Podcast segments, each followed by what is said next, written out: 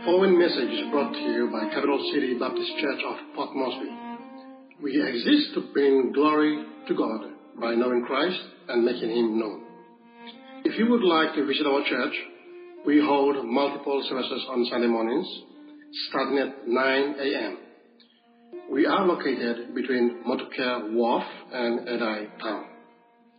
Pickups are available 709 1000. Romans chapter 13. Pastor is going to be continuing his series in the book of Romans. Such a wonderful, practical chapter, so deeply built upon every verse of every chapter that preceded it in the book of Romans. I'm going to be reading this morning verses 8 through 10. Verses 8 through 10. As you're ready to turn there, just as a reminder, um, our faith family locations during the week. Uh, on Wednesdays, as a church, we're spread out all over the city, and our drivers drive a lot during the week and during on Sunday. On Wednesday evenings at 7 p.m., we have a group that meets here. You're welcome to come to that one. We have a group that meets at Brother Eric's home in Hanuabada, and then we have a group that meets at Sister Rachel's home in Boroko. Uh, Sister Rachel's is located right there at the first bus pull off after the bus stop past the mobile station. Brother Eric's house, you can see Brother Eric how to get there, but we try to make it convenient where you can come. It is a great time of fellowship. It's a great time in the Word. It is a great time to pray together for our church and for our city and our nation. And so I invite you encourage you to come and be involved in those. Romans chapter 13, we're going to read verses 8 through 10 beginning in verse 8. The Bible says, Owe no man anything but to love one another, for he that loveth another hath fulfilled the law. For this, thou shalt not commit adultery, thou shalt not kill, thou shalt not steal, thou shalt not bear false witness, thou shalt not covet. And if there be any other commandment, it is briefly comprehended in this saying, namely, Thou shalt love thy neighbor as thyself. Love worketh no ill to his neighbor.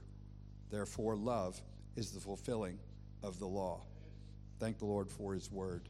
Bibles this morning, we're going to be in Romans chapter 13. And if you also want to go ahead and grab 1 Corinthians chapter 13 and Romans chapter 1, you can just drop a piece of paper into those other places. We'll be in Romans 13 for the majority of our time together, uh, but we'll also have a look at 1 Corinthians 13 and Romans chapter 1. We continue our walk through the practical portion of Romans 12 to 15 as a reminder that chapters 12 to 15 are based upon. They are the practical portion that outflows from what we believe that we find in Romans chapter 1 to chapter 11. Remember, your actions are rooted in your beliefs. You believe first and then you act. You will not act long if you do not believe. So do not take today's sermon or any of the sermons that we have in Romans 12 to 15 as meaning I just need to add these new actions to my life. No, change your beliefs, and then there will be a transformation, namely your belief in the gospel. What has God done in your life? And then there will be a change that will flow out in your life use these practical sermons from chapters 12 to 15 to be a mirror upon which you can look at and see am I lining up with what Scripture says I should be doing?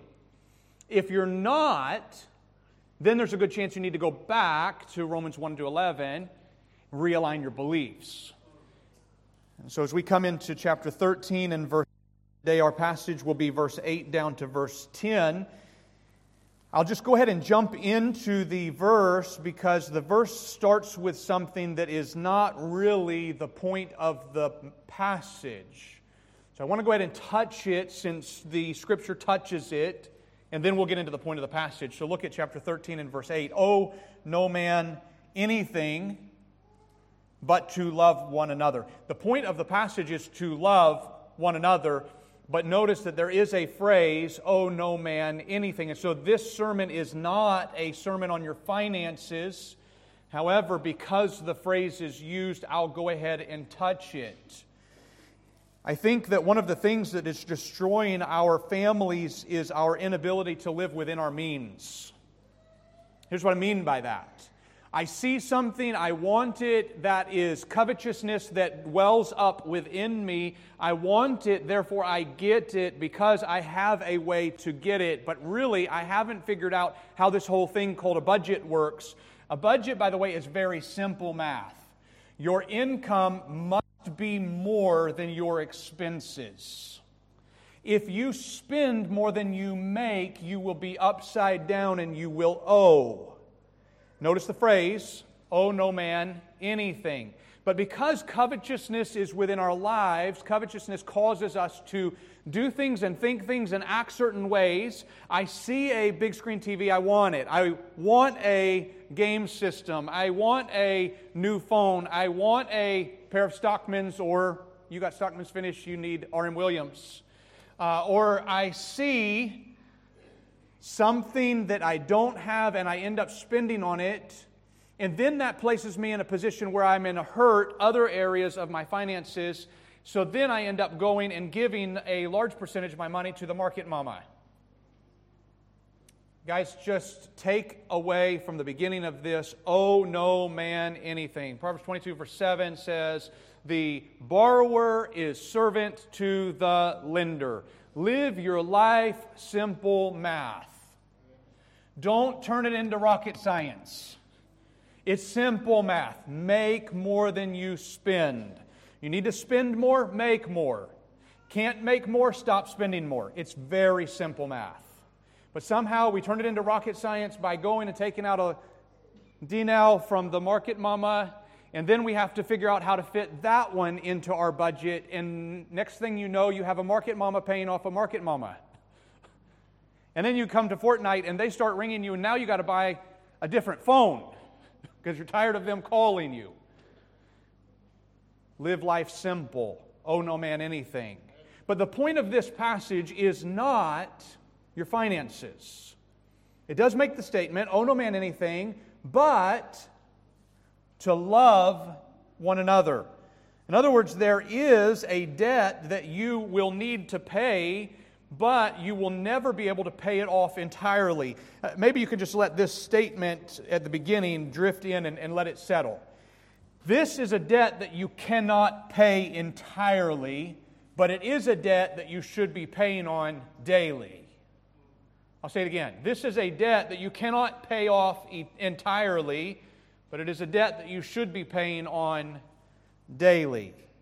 Within the context of Romans chapter 13, you remember last week was our attitude towards government leaders. You can see in verses 6 and 7 who we owe within that context. We owe tribute, we owe custom, we owe fear, we owe honor. So owe those and pay them off. Give your taxes, pay your taxes. Those who, re- who should be getting honor and respect, give those things. Pay them off and be done with them. But then there is a greater debt that you can never pay off entirely, and that's seen in verse 8. Owe no man, no man anything but to love one another. For he that loveth another hath fulfilled the law. So you are in debt. You'll never stop paying this debt. You cannot pay it off entirely. You should be paying it daily. You owe nobody anything except love that should be coming out of your life. And by the way, he says at the end of verse 8, when you show love, you fulfill the law. I've got a couple of questions that I'll use to outline this passage, and I hope that the larger part of this sermon at the end will be helpful. I want to be very practical with how you can love others. We'll see that towards the end. First off, why? Number one, why? Why do I owe this debt to others. So he says here, owe no man anything but love. And so the question would be, why? Why do I owe them love? Let's, let's be honest, other people are not showing you love. The old man's way of thinking is I will show you respect when you show me respect. I will show you kindness when you show me kindness. You show me love, I'll show you love. And yet he does not say here, wait until they show you love to show them back. He says, just do it. Owe no man anything except for love. Just pour it out. So that gives me a question. Why? Why, Paul? Why? Why do I have to have this debt hanging over my head? They don't show me love, I'm not going to show it back. That's how my old man thinks. But remember, you've been transformed by the gospel. There should be a difference in your life because of what's happened in your heart. By the way, this command comes out many times throughout Scripture. I'll give you several of them. Philippians 1 to the church at Philippi. This I pray that your love may abound yet more and more in knowledge and in all judgment. He says it in Colossians 3 and verse 14. Above all these things, put on charity, which is the bond of perfectness. You want to have perfectness in your life? Put on charity. Let love be the mark of your life. 1 Peter 1 and verse 22. See that you love one another with a pure heart fervently. Here's John, 1 John 4, 7 and 8. By the way, 1 John 4 is filled with commands about love. Verses 7 and 8. Beloved, let us love one another, for love is of God, and everyone that is loveth, that loveth is born of God and knoweth God. He that loveth not knoweth not God. You don't show love to others, you don't love God. That's what he just said in 1 John 4, 8. Those are pretty sobering words. He that doesn't show love to others actually doesn't love God. Those are sobering words. A few verses later, 1 John 4, verses 10 and 11, he says, Herein is love. Not that we loved God, but that He loved us, and He sent His Son to be the propitiation for our sins, the gift that turns away His own wrath. God gave that gift so that we would not be under His wrath. That's love. Beloved, if God so loved us, we ought also to love one another. So I asked you to have 1 Corinthians 13 as well. So if you want to jump over to 1 Corinthians 13, this is the chapter quite often known as the chapter of love. If I were to give an answer simply from 1 Corinthians 13 to our question, the overarching question, why do I owe this debt of love to others? First off, I would say it like this without love, I'm useless. Without love, I'm useless. He's going to say that five times in these first three verses 1 Corinthians 13, verse 1. Though I speak with the tongues of men and of angels and have not charity, I am become as sounding brass or a tinkling cymbal. And though I have the gift of prophecy and understand all mysteries and all knowledge, and though I have all faith so that I could remove mountains and have not charity, I am nothing. And though I bestow all my goods to feed the poor, and though my body to be burned and have not charity, it profits me nothing. Though. Five times he says it. If I have the tongue of men and angels, if I could speak the 16,000 known languages on the planet, and add to that, I'm able to speak. Here, I'll go ahead and bring in one that some of our other denominational friends like to use Talk Place Heaven. If I know that one too, but I don't have love, I'm wasting my time. I'm useless. And though, he says another time there, though I have the gift of prophecy, if I could give out prophecies, uh, J. Barton Payne outlined in all of Scripture 1,800 different prophecies. If I could give all of those prophecies and I knew them and every single one of them and what they meant, it does no good for the church if I don't have at the foundation love for my brothers and sisters. Though I have the faith to move mountains, you remember all you needed was the faith the size of a mustard seed. You could say to that mountain, Be removed and go into the sea. Because if you could actually do that in your life and say, hey, mountain, get in the sea, everybody on the planet would go, hey, we need that guy to come here. He goes, if you don't have love, useless. Though I give my body to be burned, if I'm going to be a martyr, give my body over, let them kill me, but I don't have love, I'm useless. Love well, a lack of love will undermine the greatest deeds that a man can do. Oh, you've got to have it. It should be a mark of your life, believer. He goes on to describe it in verses 4 to 7. Charity suffereth long and is kind. Charity envies not. Charity vaunteth not itself, is not puffed up, does not behave itself unseemly, seeketh not her own, is not easily provoked, thinketh no evil, rejoices not in iniquity, but rejoices in the truth, beareth all things, believeth all things, hopeth all things, endureth all things. It's hard to define love. It's hard to define it, but it's easy to see it when you see it. I'll give you a positive. I'll give you a negative first and then a positive. Negative. You can see it with two little children. If you've got multiple children in your family, you have seen this happen. You got two little children, and one grabs the toy and pulls it away from the other child. You would say to them, Don't do that. That's not loving. You need to be showing love. Okay, here's positive. Positive example of this. Every Sunday morning, Jeffrey and Elizabeth come in the church doors. I see Jeffrey there. Elka Stopor, I'm Stoplo Children's Church. in Children's Church. Elka's there. Elka's here. Every Sunday. I don't, Elka's got to be maybe three years old. Elka, every Sunday morning when they walk through the door, Elka, every week, she comes to me and she puts her arms out and she gives me a big hug. I pick her up. Maybe you've seen me carry the little one around. I love that little kid. You know why? Because she just shows love. I don't know how to define that. I can't put it down on a piece of paper and, and say, if you really love somebody, then it's going to be put your arms around their neck. Because, young men, if you come to me and give me a hug, we're going to be having problems, okay? But, little one, every time I see her without fail, if I don't meet her at the door, she finds me in the church building. Love. It's easy to see it. When you see it, you go, yes, that's love. It's hard to define it. So Paul just gives us a long list, and this is what it looks like. It bears all things and it believes all things. It doesn't put itself first. See in verse 8 charity never fails.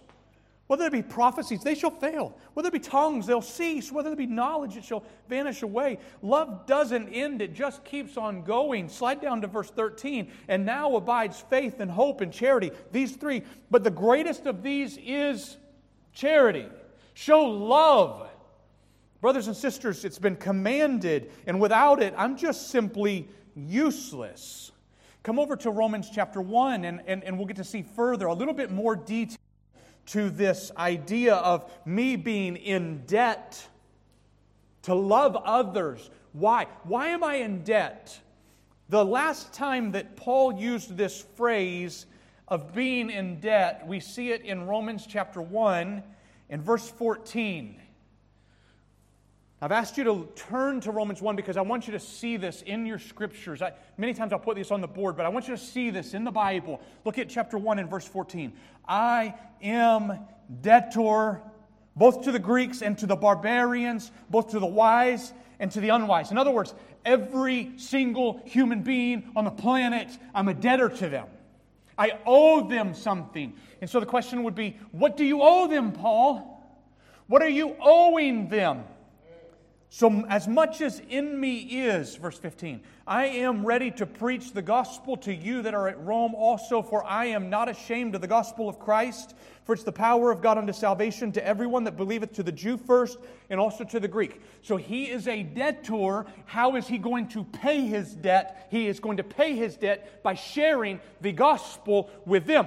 That, by the way, is the most loving thing you can ever do Share the greatest news that ever came to the planet.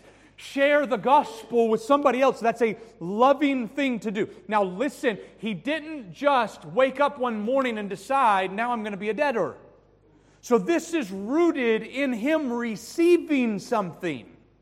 He received something that placed him in debt to others. And what did he receive? You can see it up in verse 5. Says, Jesus, verse 2, was a seed of David, and he was the Son of God, verse 4. He came back, resurrection from the dead, and it was from him, verse 5, that we have received grace and apostleship for obedience to the faith among the nations for his name. So, what did Paul receive? He received grace. I might remind you that you and I also received grace. So, where did this come from? God the Father sent the Son. That's grace. And the Son went to the cross. That's grace. And you will never repay that. It's impossible. In fact, if you try, it's no longer grace, but works.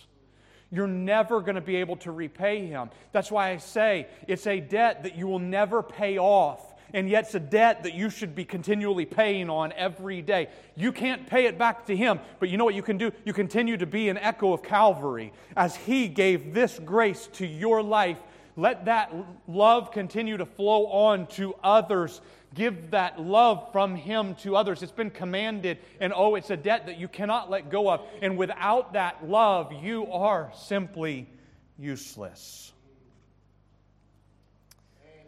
So, how can I pay that debt? The second question. Come back to Romans chapter 13, and you'll see verses 8 to 10. I owe no man anything but to love one another, for he that loveth another hath fulfilled the law for this. He's going to give us five examples from the law. Thou shalt not commit adultery, thou shalt not kill, thou shalt not steal, thou shalt not bear false witness, thou shalt not covet. And if there be any other commandment, and you and I know that there are, it is briefly comprehended in this saying, namely, thou shalt love thy neighbor as thyself. Love works no evil, no ill to his neighbor, therefore love is the fulfilling of the law. So how do you keep the law? How do you pay that debt? With love. Let's just take a moment and walk down through these. He gives these five examples. Thou shalt not commit adultery. By the way, the world has this mixed up. Your old man or the world might say something like, We committed adultery because we were in love. And I would say, No, Scripture says the exact opposite. In fact, you committed adultery because you did not love. So, how's that work? You did not love your spouse, you did not love your children, you did not love that other person's spouse. You decided instead that you're going to go your own way. You're going to break God's law, and you were going to consume upon your own lust. You see, if you really loved your wife, you wouldn't commit adultery. And if you really loved your children, you wouldn't commit adultery. If you really loved your husband, you wouldn't commit adultery. But you commit adultery because you love yourself. Thou shalt not kill. A murderer takes the life of another person because he doesn't love an image bearer of God. He decides that his life would be oh so much better if he could just off the life of someone else. There's no love. Thou shalt not steal. It's not yours. Love the owner of the thing so that he does not have to live the rest of his life with questions about what happened to my stuff. Thou shalt not bear false witness. Love them. Don't lie about them. Thou shalt not covet the things that your friend has. They belong to your friend. So love your friend. Be glad that he has them. You want a simple way to live? Love God, love others, and live life the way you want to live. But you have to start off with love God and love others. You might remember back in the 400s, a guy by the name of Augustine of Hippo, he made this statement. He said, Love God and do whatever you please. For the soul trained in love to God will do nothing to offend the one who is beloved. I want you to hear those words. If you love God and you love others, all of the rest of the actions that you do will be in line with loving God and loving others because you don't want to offend the one who you love. Therefore, you will live life the way you want to live. Let me give you an example. I, this is me personally, I don't have a problem with stealing to my memory, the last time I stole something, I think I was around eight years old. It was the guy who lived down the street. I can't even remember his name anymore. They had an apple tree in their front yard, and I went back and forth. I've shared that story with you before. Stole the apples right out of his yard, brought them home, and God did a wonder on my heart. To my knowledge, I've not stolen since then, at least not on purpose. Why? Because I'm loving other people. It's not because I'm going through life going, thou shalt not steal, thou shalt not steal, thou shalt not steal. Hands, stop it. Eyes, quit coveting. No, it's, I want to love other people. I don't want them to live their life in a way where they question whether or not they can trust me. I don't want them to live a, their life wondering, where did my stuff go? I don't want them to live a life that thinks, I can't be secure where I'm at. I want them to live a life where they know that they can trust being around me. So if I start with the premise, the foundation of love Him, then I don't have to worry about the fulfilling of the law. For love is the fulfilling of the law. So start with showing love. You'll see in verse 9, if there be any other commandment, it is briefly comprehended, or otherwise it's summarized in this statement Thou shalt love thy neighbor as thyself. And so you'll naturally keep the law when you live a life that says, I'm going to love my neighbor as myself. It's a practical question here. How can I pay that debt? How can I pay that debt? Practically, spiritually, is answered from Romans chapter 5 and verse 5. Now, I've got that verse on the board. You might remember Romans chapter 5 and verse 5 because the love of God is shed abroad in our hearts by the Holy Ghost that is given to us. So here you go. God gave me His grace. And at the moment that I put my trust in the Lord Jesus, He also gave me the Holy Spirit. And the Holy Spirit now indwells me. And because the Holy Spirit's in me, I now have the ability to show love to others because the love of God is being shed abroad in my heart and it's happening through the Holy Ghost who is in me. Brothers and sisters, this is a gift. God sent His Son, Jesus, and then He sent His Holy Spirit to indwell your heart, and you can show love. How do I do it? I do it because the Holy Spirit's in me, and I can do it as He sheds His love out through me to others. So we've seen why do I owe it? And how do I owe it? And now, thirdly, and this is the more practical portion of the sermon, we'll spend the rest of our time in this practice. How do I show love? If you're keeping notes, I might encourage you just to write down a single word or two words. There will be several of these. I don't want us to come into a passage like this and say things like we need to show love and then walk away thinking. It's some kind of a lovey dovey thing where we just love one another, but we don't actually put this into practice. And so I'm going to go ahead and tell you now that by the end, I'm going to be asking you to be watching through these, this practical portion and perhaps, maybe not take all of them, but if you'll take one or maybe two and put it into practice this week. That's where I'm headed to by the end of the sermon. I want you to have something practically that you can take and do this week. Show love. And so let's see how do I show love? Ephesians chapter 4 and verse 32 gives us this command Be kind one to another, tenderhearted, forgiving one another. How do you show love? By forgiving. Even as God, for Christ's sake, has forgiven you. So, the same way that God has forgiven you as an echo of Calvary, you also can forgive others. I've heard people say things like this He told me he was sorry, but I just can't forgive him. Forgiveness, friend, forgiveness does not mean that you go back to everything was perfect the way it was before. It does not mean that you now trust that person implicitly. By the way, trust is given, it's not earned. You bring your baby around me and I ask you, Can I hold your baby? You just give me the baby. You don't ask for a CV of how many babies I've held. Trust is given. But I drop your baby, you have no reason to ever let me hold your baby ever again in your life. Right? You follow me? So forgiveness means I'm never going to bring it up and use it against you again. I'm going to release you of this sin and I'm not going to bring it up again. But it also doesn't mean that I go back to trusting you like I did before. I can forgive. I don't have to hold it over your head for the rest of your life. That's what love does. Love forgives. Uh, not only forgive, you can endure. This is Ephesians chapter 4, verses 1 and 2. I beseech you that you walk worthy of the vocation wherewith you are called, with all lowliness and meekness, with long suffering, forbearing one another in love. You know what forbearing is? It's putting up with.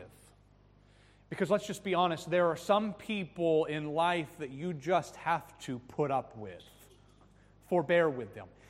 At the risk of exposing, there's a young man in the school who every time he sees me, he wants to talk about video games. I will be honest with you. Video games is the last thing I think about in my life. I do not have video games on my phone. I don't play video games at the house. Okay, one of my daughters loves to play video games, and so when I'm with her, I'll play a video game with her. That's for her. I have no inkling. There is a PlayStation at my house. You like, come kiss him, kiss him. I will not miss it. I don't care about video games, but every time I see this young man, he wants to talk about video games. And so, you know what I do? Let's redirect this conversation so we're not talking about video games. But if I just cut him off and turn a blind eye and say, I don't want to talk to you because I know what you're going to talk about, you know what I'm not doing? I'm not showing him any love.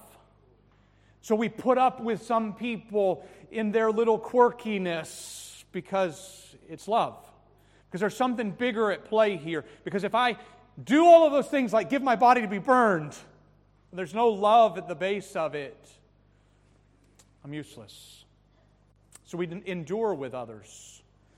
We sacrifice. This is John 15, verses 12 and 13. This is my commandment. This is from Jesus. It's my commandment that you love one another as I've loved you. Greater love has no man than this, that a man lay down his life for his friends. And that's the demonstration of Christ's love for you and I, his sacrifice. And so I might just ask, friend, I might just ask, what kind of a sacrifice have you shown towards another brother or sister in Christ or another person who lives on your street? What kind of sacrifice have you shown towards them? I hear things. These are the things that, as a pastor, that my insides just twist over, and I don't know how to handle them, so I'll just kind of toss them out. It, I hear things like, I, I have to walk all the way to the bus stop on Sunday. Why can't the bus just come by and pick me up at my house? Could you just give a little bit of a sacrifice? You walk to the bus stop to go to work. You can walk to the bus stop to get to church. And just a little bit of a sacrifice to the rest of the body of Christ instead of making all of them drive out of their way to come to your house. Just a small sacrifice or a giving of your time to help some of our youth. Brothers and sisters, hear this. We have maybe seven weeks remaining with Phil as our youth leader. Seven. And he's going to be gone. I love him and I'm going to miss him deeply. But I've got nobody to take the youth group after he leaves. Maybe we could have some people that would say, I'm going to sacrifice. It won't be for a lifetime, but maybe for the next six months or for this season or a year. I'm going to serve the body. I'm going to serve others. I'm going to show love, sacrifice. Not only does love sacrifice, love covers sin covers sin. This is 1 Peter chapter 4 and verse 8. And above all things, have fervent charity among yourselves, for charity, love, will cover a multitude of sins. He didn't just say cover up sin, it will cover sin. Here, here's what, what he means there's safety in brotherhood. It doesn't mean somebody does some egregious sin and we're just going to cover it up and hide it and sweep it under the rug and hope it never happened. No, that's not it at all. For repentance is still a very big thing. But when someone comes to you and repents, confess your faults one to another, the book of James says. And so when someone comes and confesses their sin and makes things right, you know what you don't do? You don't take that and put it on a billboard for people to see, oh, look at the sinful person. No, love covers sin. There's safety in brotherhood. I'm going to walk with you through this repentance. I'm not going to share this abroad. I'll never repeat this sin to someone else for my own personal promotion. Love also serves others. Galatians chapter 5 and verse 13. Brethren, you have been called unto liberty. Only use not liberty for an occasion to the flesh, but by love serve one another. Love serves. Love looks for ways to serve. Last Sunday, after the service, we had a meeting for children's church workers. We desperately need people who will step up and help serve the church body in children's church. And perhaps you noticed this morning we don't have anyone to take the future youth group. So we're going to send the future youth group out into other groups. We need folks to serve out of love. I'll give you another example. This auditorium has sound issues. If you sit about halfway up and forward, you get to enjoy the sound that comes from these speakers. If you sit halfway back to the back, you know what I'm talking about. Because this room echoes sounds. Wednesday night, we experienced it. Braxton was preaching Wednesday night, Faith Family. I sat on the side here, and a little girl got up and went out and used the loo. She was coming back in.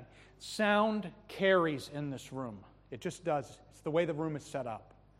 And as the young lady was coming back in, nobody heard her come through the door. She did such a very good job carefully coming through the door, but she was halfway down the steps and she made a noise. You know what noise she made? That was it. And that noise echoed through this room in such a way that almost every person present turned and looked at the person coming in. Now let's take that and amplify that a visitor comes to church with a baby and has no idea that we have a children's church service. And yet, the visitor comes and sits through the service and tries everything they can to keep that crying child quiet. And yet, if we were to serve well, someone might just meet them at the door and say, Hey, I'm so glad that you came. I love you and I love our church body enough to let you know here we have children's church right here. And by the way, soon, Lord willing, we'll have a nursery as well. We're going to need people to staff the nursery. We won't open a nursery until we've got children's church staffed fully. But we can serve the body by looking for ways. Pastor, I'd like to help. I'd like to be a blessing and serve the body. We don't just come to church so that we can clock in and say, I went to church this week. We come to worship. And part of our worship is showing love to one another. And there's so many different practical ways that we can do it, and one of them being serving. I believe even this morning we were down two drivers. I think back years ago, we had multiple services, and there was one Sunday when we had a guest speaker. I sat in the first service, and during the second service, I drove one of the buses. And I remember people in the bus saying, Pastor, you're not supposed to drive the bus. I turned to them, I said, You know what I'm doing? I'm serving the body. I'm not just going to sit through another service. I've already sat through one service. I'm not going to sit through another service. I'm going to serve the body. There's ways that you can serve. You can minister to needs. This is Hebrews chapter 6 and verse 10. God is not unrighteous to forget your work and your labor of love. So as you serve the body, church, God's not unrighteous. In other words, He sees it. Be comforted with these words. He said, Nobody noticed that I cleaned the bathrooms after church. Thank you, Eric and Malone. Nobody notices that I do that. God did. He's not unfaithful to miss that. You've showed it toward His name that you've ministered to the saints and you do minister. And when you learn that someone from within the church body is in the hospital, what do you do? Kevin and Harry are not here this morning because they're in the hospital with Keela. Keela, three years old, diagnosed this last week with tuberculosis. He has continually gotten more ill and more ill over the last six weeks. Perhaps some people could take some food to their family in Boira. Because if I'm not mistaken, Raka at 15 years old is looking after the children. Kevin and Harry sitting in the hospital trying to keep their child alive. We as a church have helped them. Maybe a visit to the hospital or a phone call or a Facebook message, something that would be an encouragement to those who are in need. That's ministering to needs. You don't have to be the pastor to minister. You can minister to the body, show love. You can teach truth. It's a practical way to show love is to teach truth. This is Ephesians chapter 4 and verse 15. But speaking the truth in love. Teaching truth. You realize that you can speak the truth without love, right? That can be offensive. You can also just show love without the truth, and that's useless. But speaking the truth in love, I'll never forget several years ago on a Sunday morning, I came into church and Brother Phil asked if he could meet with me privately before the service. I'll never forget this moment. The week preceding, we had had someone who had tossed very inflammatory accusations at me personally. The pastoral staff knows about these things. When those sort of things happen, I share it with the pastoral staff. Very nasty things had been said about me personally that week, and I knew it was going to affect our church body. I shared it with the pastoral staff, and then that Sunday morning, as I was trying to prepare to preach the Word of God for the people of the church,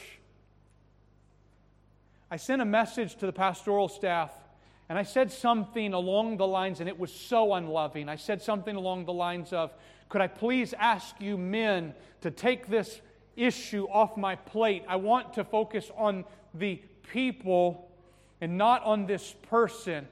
And I said something very unkind, something to the effect of, I'd appreciate if you men would address that person and just put him in his place.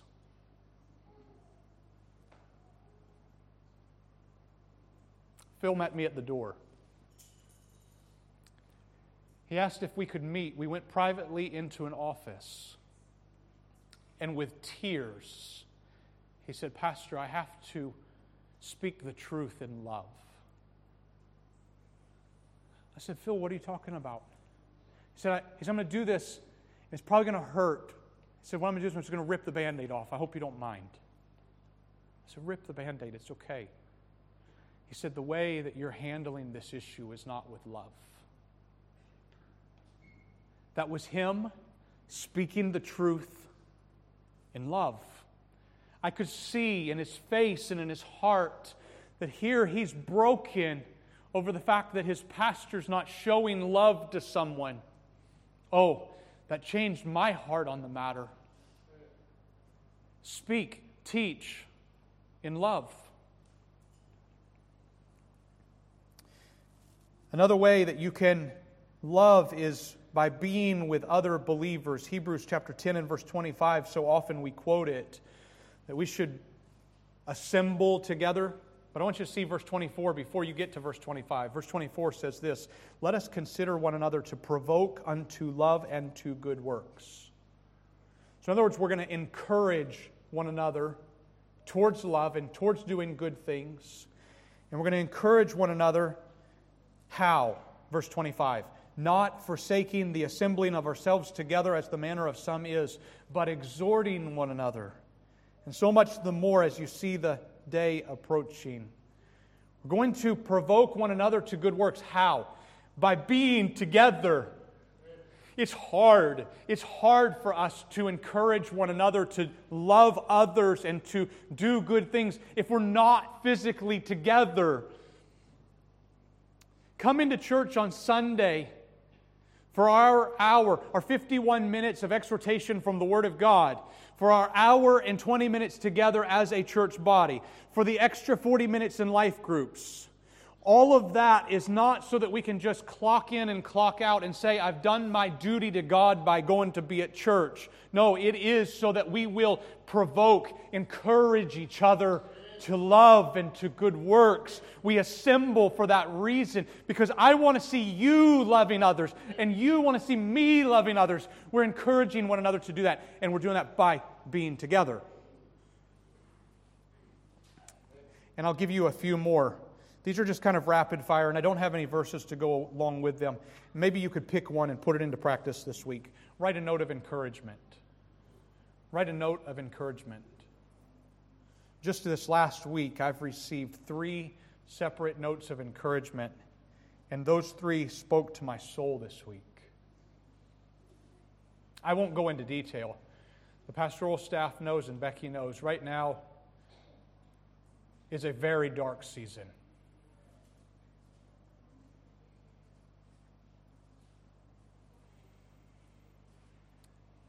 I want to do my best to preach the word and continue to feed our people. Those three notes this week, three notes of encouragement that I received, meant the world to my soul. I don't normally get notes of encouragement, they don't normally come across my way. But this week I got three. And if you were one of the ones that sent it, thank you for being a God's week. You can write a note of encouragement to someone. You can release a bitterness. That's loving.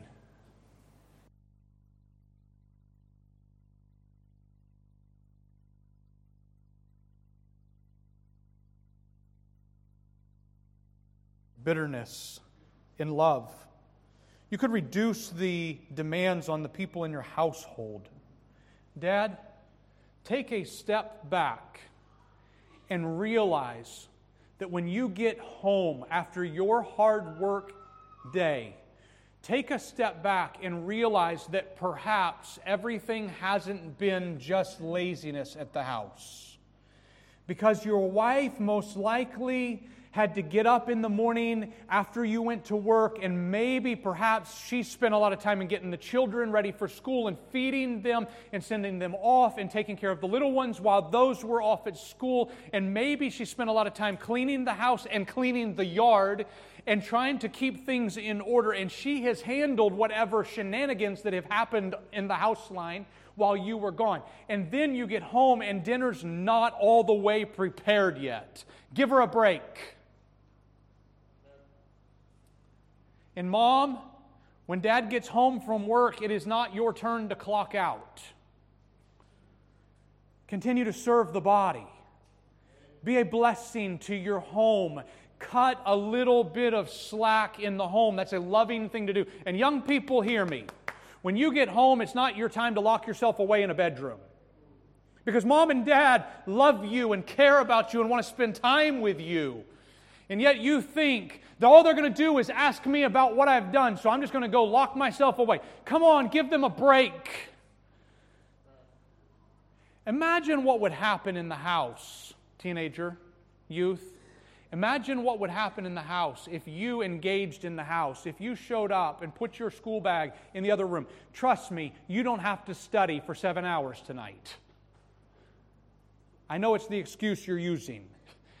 Put the books in your room, come back to the kitchen and ask mom. Blow her mind. You ready? Mom, what can I do to help? Your mom's mind will be blown. She won't know what to do. Cut some slack in the house. Show some love. Here's another one say thank you. Say thank you. Say thank you. These are things that are just coming out of your life because you've got some love that's at the basis. You've been commanded to love others.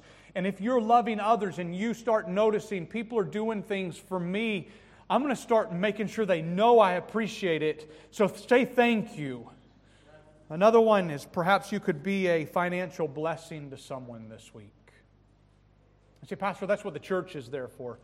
Don't wait for the church to find out about it because there was a request. Maybe you could be a financial blessing to someone this week. And if you want to remain anonymous, we as a church would be happy to help facilitate that. But maybe there's somebody you could look around and you could see there's someone who's in need. So I want to close with a thought. You and I, believers, have been transformed by. Our lives are different. Our old man waits to return love until we've been given it, but our new man is going to start giving out love because we have been indebted to the one who has given us great love. In fact, you might remember the most famous memory verse in all of Scripture, John 3 and verse 16. I want you to help me with it.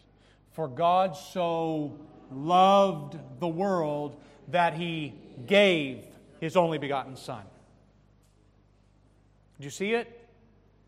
God gave his Son, and that's rooted in love.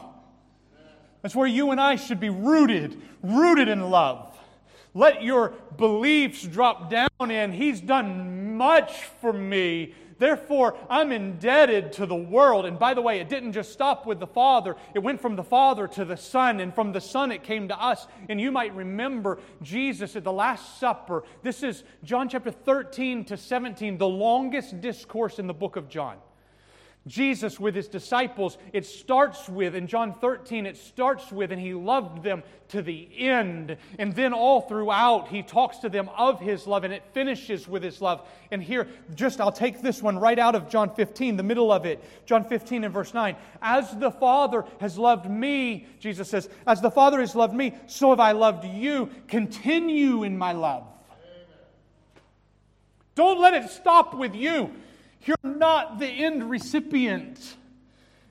Let it flow out of you. And then he finishes in John chapter 17. These are his last words in that discourse before he steps out of the upper room and heads to Gethsemane. These are his closing words in the upper room. He says, O righteous Father, as he prays, the world has not known thee, but I've known thee. These have known that thou hast sent me, and I have declared unto them thy name, and I will declare it, that the love wherewith thou hast loved me may be on them, and I in them. So, love is the basis upon which the Father gave the Son. The love is the basis upon which the Son gave his life for you and I. Let love be the basis upon which you live your life. Do you want to live right? Do you want to fulfill the, love, the law? Then love. I'm going close with an invitation, but not an invitation where I ask you to come kneel around the altar. I'm going to ask you if you will put one of these practical things into practice this week. I don't want you to walk away and just say, okay, yes, that was a good sermon for me to remember. I'm going to ask you to think I'm going to give a moment of silence before I pray. And I want you to think, during the moment of silence, I want you to think I'm going to do this action towards this person. And I'm going to ask that it not be me. Don't send me a note of encouragement this week. You can, but send another one to somebody else. But please don't make your note of encouragement to Pastor Matt to be your act of love. Would you do that? Father, in these next few moments, I pray that we would take some of these practical things. I'm going to forgive. I'm going to endure. I'm going to sacrifice. I'm going to cover sin. I'm going to serve others. I'm going to minister to needs. I'm going to be with other believers. I'm going to write a note of encouragement. I'm going to release a bitterness. I'm going to reduce the demands within my household. I'm going to say thank you. I'm going to be a financial blessing. And so I pray for my brothers and sisters now as they put that into action.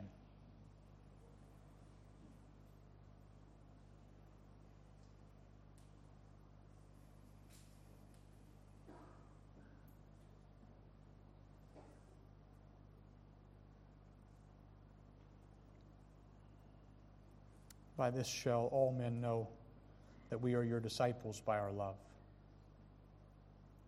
So, Lord, I pray that we would put love as the foundation for our lives.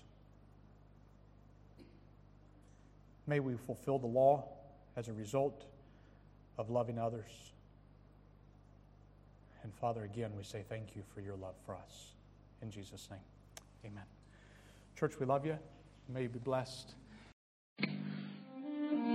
Thank you for listening to this message by Pastor Matt Allen of Capital City Baptist Church of Port Moresby. We would love to have you join us for service if you are in the area. If you need help with transportation, please give us a call on 709 1000. Again, it's 709 1000.